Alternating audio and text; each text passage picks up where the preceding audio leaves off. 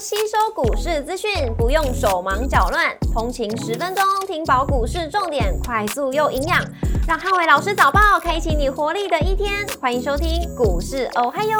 摩尔证券投顾林汉伟分析师，本公司经主管机关核准之营业执照字号为一百一十一年经管投顾新字第零一四号。大家早安，欢迎收听今天的台股我嗨哟。今天重点提醒，台股指数陷入观望，题材股续航。美股四大指数周一涨跌互见，债务上限的消息导致美股观望气氛。周一美股由纳达克指数上涨零点五个百分点领涨四大指数，Google 上涨一点八六个百分点，跟 Meta 上涨一点零九个百分点领涨科技股。美股族群周一涨跌互见，金融、半导体跟医疗保健类股收涨，必须消费、工业跟原料类股则是以下跌作收。美光下跌二点八五个百分点，跟超微上涨二点零六个百分点，分别领跌跟领涨非半成分股。Nike 下跌三点九九个百分点，跟特斯拉上涨四点八五个百分点，分别领跌跟领涨大型股。美国债务上限谈判陷入僵局，市场静待后续的谈判结果。美股高档陷入观望，盘面上还是由 AI 题材带动了高成长型股票领涨。礼拜一，尖牙股几乎同步创下波段的新高，显示美股 AI 题材还是市场追逐的最强题材。股市红绿灯亮出黄灯，美元反弹跟美债率续扬，那指数观望，题材股续航。台指盘后盘上涨六点，做收涨幅零点零四个百分点。台积电 ADR 只是下跌了零点九三个百分点。礼拜二大盘指数观察重点有三：第一个，量能的变化跟贵买指数；第二个，政策题材续航力道。第三个中小型 AI 股扩散与否，礼拜二台股短线指数涨多，而且逼近波段的反弹满足点。那市场静待美债上限的谈判结果。大型全指股礼拜二持续震荡的走势，那贵买指数还是有接棒补涨的机会。唯独需要留意到台股整理架构必须出现高档的量缩，如果持续出现放量的情况，显示短线客过多，容易造成操作难度的增加。货柜三雄礼拜二维持低档整理的看法不变，那股价跌增跌升是能否补涨的一个关键利多，但是还是静待资金的流入才会出现比较明显转强的发展。B D I 指数五月份下跌超过十个百分点，所以散装行业缺乏利多的题材。国际原油报价周一开始转跌，所以相关的报价族群重回到整理的架构。那短线上来看。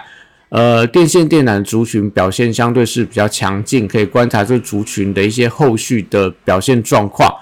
绿能族群还是以重电族群为关键的指标。那最近法人就是土洋同买，而且最近的券资比开始出现攀升，从华城、市电、中心电最近的券资比都快速的一个拉高，所以代表最近在重电族群出现了一些轧空的走势。那只是说，短线上毕竟已经涨多了，还是不建议大家过度去做一个追高，尽量是盘中如果有拉回翻黑，再做一个进场是比较好的一个操作方法。太阳能跟风电的族群，呃，因为股价低位接，最近同样也出现补涨的一个迹象，类似永冠 KY，类似在这个呃太阳能的深威能源等等，那都可以留意到最近在所谓的一个绿能族群的一些题材的利多。碳权概念股最近还是以碳排查的软体股为多方的指标，类似所谓的依云股啊、东杰资讯、大四科等等。那其余的相关的碳权的概念股，从造纸、水泥等等，还有特用化学，则陷入到一些观望的一个态势。生技股礼拜二还是以个股表现为主。那因为疫情升温的一些防疫概念股，开始有一些回稳转强的迹象，类似昨天的顺药，那类似部分的。原料、学名药，甚至说连口罩，还有这种洗手的康拉香等等。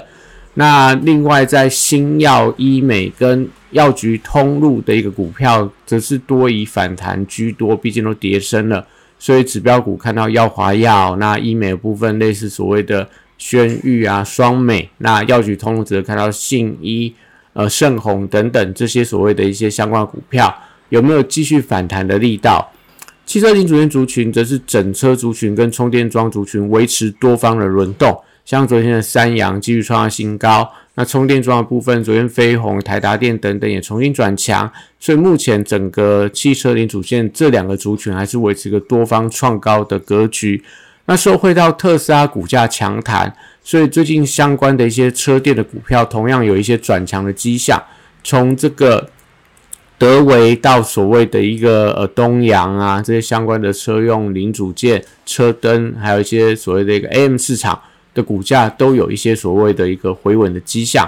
那观光族群也受惠到两岸将要开放所谓观光题材这样的一个利多。那旅行社开始发动高空的走势，像在三富九天就涨了一倍。那也带动相关的类似这个易游网啊，类似所谓的灿星旅、甚至五福等等。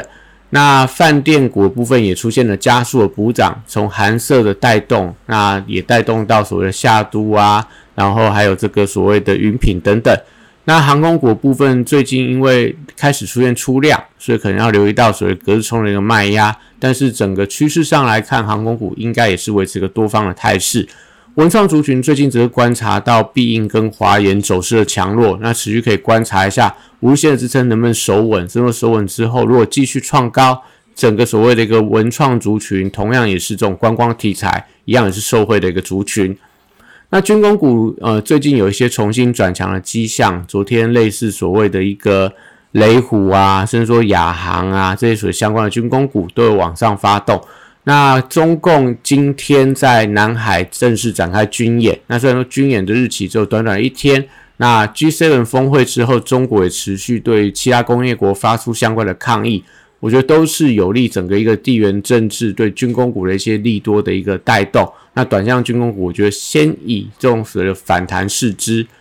礼拜的电子股还是以轮动走势居多，那 AI 题材还是这个电子股的主流方向。礼拜二可以观察 AI 题材扩散的力道与否。那高价股礼拜二则是持续维持轮动的情况，因为法人最近追加意愿相对不高，所以类似所谓的一个呃股王信华到大力光等等，那我觉得都要等待一些所谓创高的股票重新有一些转强的力道，类似细制裁的高价股。那笔电族群最近法人的买盘也开始缩手，从礼拜一开始这些所谓的。原本投信外资最爱的类似伟创、广达，开始有一点点这种所谓的法人买不买不下去、买不太动的情况，所以短线上先观察一下这些所谓的创高的伟创跟广达五日线的一个均线低档的支撑力道，如果能够守稳，那当然我觉得他们还是后续能够往上垫高的一些相关的股票。那机体族群也受到美光的回档，所以缺乏利多，我觉得多以这个。区间整理来试之，所以不管是在南亚科到所谓的一个群联、微刚等等，